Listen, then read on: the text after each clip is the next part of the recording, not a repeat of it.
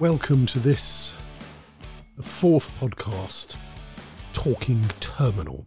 This is a special podcast with my friend Ken discussing what happens beyond the virus. Hi, Ken. Welcome, and thanks for joining me on this beautifully sunny but somewhat isolated day. It's, a beautiful day, Jeremy, and that makes it all the stranger that we're talking about uh, almost apocalyptic circumstances. In- So it is. Indeed, they are somewhat apocalyptic, aren't they? And uh, yet, I won't, it, I won't say that twice, by the way, because I'm not sure I can say it twice. well, I, I only just managed to get the word out once, and that was just following you. So please keep using words with more than two syllables, and I'll do them just the once. Um, and the other thing that's unusual is that we're sitting in completely different places. You in South London, me in East London, am not travelling anymore, which is which is frightening, I think. So, Yeah, but what I'm we not, I'm not used to staying in one place for more than about 10 minutes, really. So it's, it's immediately disrupted my lifestyle. I, I absolutely understand that actually. So we're going to talk a bit about the longer term impacts of the epidemic. And we've talked a bit about this together, but we haven't recorded it. So this is the moment to talk Yeah. somewhat about what the long term future holds. Does that make sense? People are already talking about, uh, forgive me, BC, and um, in a new sense of um, before the virus. And I think the interesting question is whether the world after the virus is the same as it was before, or if in some subtle or other ways it's actually very different to before. And are we on the cusp of a change which we'll you know, look back upon as being significant, or will we rush back to our old ways? So, what do you think then? What What do you think on the basis of that question? Will things go back, snap back to the old ways, or I- are there going to be I be think there will be. I think the reason things will change is that some of the aspects of what people are experiencing and feeling now actually correspond with a wider change in the world. I, I found myself sitting oddly at the side of the M25 uh, to I can't imagine you sitting oddly anywhere, but I get the message. watching- well, it, it was pretty odd. I, in fact, I had my my uh, bobber hat on at the time, so it was pretty pretty odd. Okay, that I confirm that is strange. Yes, that was strange. But the uh, still stranger uh, uh, thought was that you get a different perspective on literally thousands of vehicles rushing past on a Friday afternoon. And it does make you think, well, is this a rational way of living on this earth? And I think there are wider uh, facets. Um, I think the world has gone too fast and that the environment is being spoilt along the way. And so I think that the, the effect of the virus may be to accelerate or to act as a catalyst to things which were in the air anyway about uh, valuing simpler things.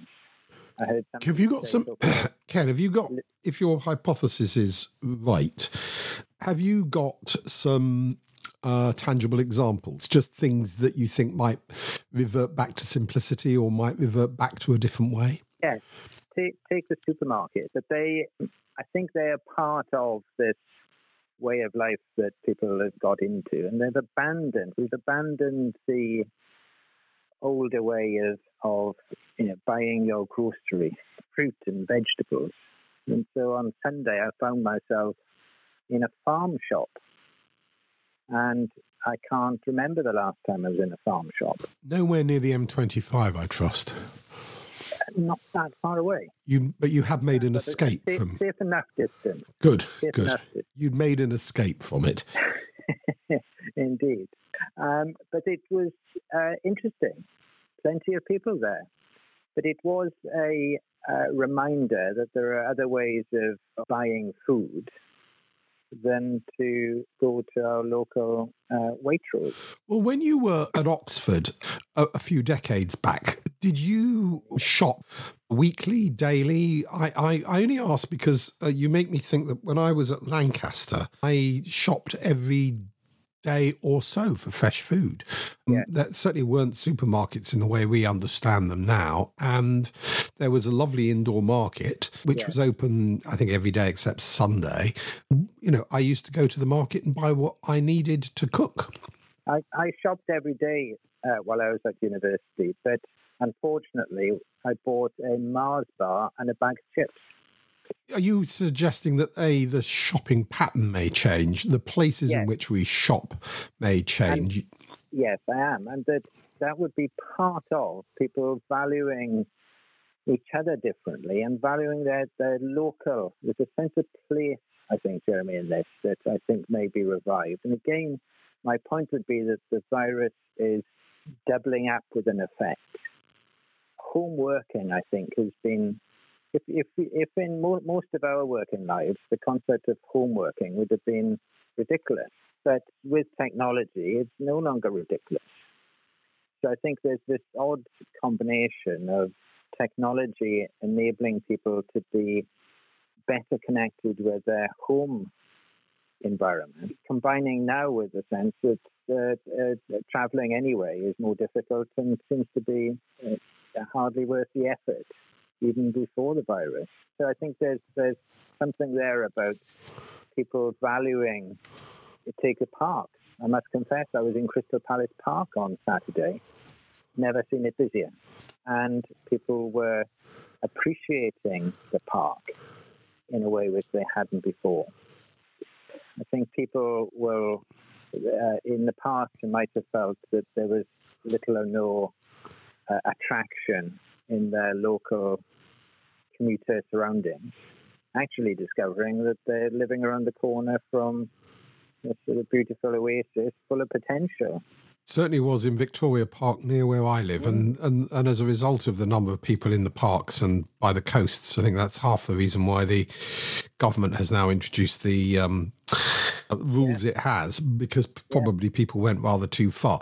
Just back to the, the issues you raised shopping, sense of local and place, and home working. I was amused to reflect when you mentioned home working and how difficult uh, that would have been in our working lives. That quite often jobs do entail, some jobs do seem to entail uh, managing complex relationships with people. And certainly the jobs we did seem to involve that. And I think we may find we've got to discover new ways of managing those relationships remotely. I do recall yeah. once going back into um, meet a minister when I'd come in, especially to see him when I was in the middle of leave, and I wasn't dressed in the standard uh, prerequisite suit and tie. I did have, you know, I was well dressed, but didn't have a dark yeah. suit and tie on. And he said to me, he said, "Well, it's good good to see you. He said, but I'm I'm I'm, I'm assuming that um, I've interrupted your holiday. And I said, that is precisely what you've done, but I've come in to see you, Minister, nevertheless.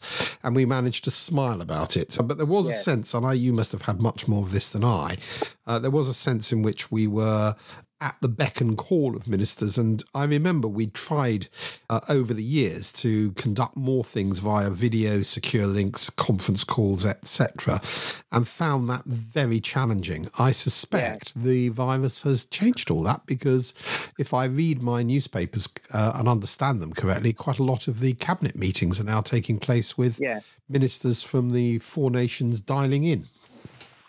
And I think um, if you can launch some protocols around it and, and, say, look, don't interrupt as I just did with you, if you can say, don't speak over people, etc., you can conduct things rather effectively, I suspect. Yeah. But the, the, I think the, you'll know that I will always say that people have to get together. So I would never advocate moving to only remote working. But I think the pressure and the appetite will be to make make the time together mean more, matter more, be be, be better organized, more purposeful. And I was reminded in this book which I've got, organizational, it's neuroscience for organizational change. I love it. The only thing I hate about it is that organizational is spelled with a Z. And I will take that up with Hilary Scarlett, the, the brilliant author of this. Is she American, though? Uh, I'm not actually sure that she is, but I think she's she's uh, clearly saying to. Well, it may just be that her computer has that. No. I'll check on it. No, no, no. Um, but the it's a wonderful book, wonderful book. I don't. I've already forgiven her for the for the Z, but it makes one of the many brilliant points it makes is that how in an open plan office that people actually don't communicate with one another, and she explains it in terms of neuroscience by talking about how people have an instinct to guard their privacy. If you put them in an open plan office, that's what they're going to do. So they're going to be head down looking at the screen. Let's see, uh, head down looking at the screen, but um, zoning other people out in an open plan office. And isn't that interesting? Well, I find it interesting. Well, I do, and we've we've we, we've had a lot of Yeah. experience of that. I guess the challenge I'd just come back on is, and it's a you know that that links to your interest in this the developments in neurological science, which we must talk about. But for me, the question is a why and b, given that I think over time there is likely to be post virus an encouragement for more home working. I think it will involve the move away from large central office buildings because it's been proven that you can run a business perhaps without Yeah. all of that infrastructure. I'm not suggesting none of it. I still think, like you, people need to get together. But then the question is so, what does neuroscience tell us about how to engage people who are working entirely apart? But how do you, does neuroscience, does Hilary tell us anything about how to work in glorious isolation, but at the same time work successfully as a team member? Yeah, well, I think I think putting words into her mouth, I think she would say, "Don't," because her book points to the fact that uh, our brains require a social element. And uh, uh, point, we, we're all our brains have hardly developed at all. But the main underlying point of that is that it's still the the mainspring of everybody's brain is a sense of flight, of um, of moving away from danger, and that. Um, uh, but in combination with that, there's a point about us being uh, social. So it isn't it isn't that we are like in some um, Neanderthal way. It's our brain um, feeds off social contact. So I I would be saying, um, let's not move to a world in which everything is done remotely, but we may be uh, spending less time in group situations. And it may be that we could have another podcast in a week or two where we explored in a bit more depth some of the lessons that the neuroscientists with an inability to spell could tell us about if you would be willing that to help with that. That would be simply marvelous. Well, Why let, let's do that. And the other topic that I would love to come back to at some point is the issues of place and travel. And maybe we could spend some time talking about that in the next week or so. Wonderful. And I shall try and avoid the hard shoulder of the M25 in the meantime. Very wise. In fact, it would be very strange if I was there now. You shouldn't be, Ken. You shouldn't be. No.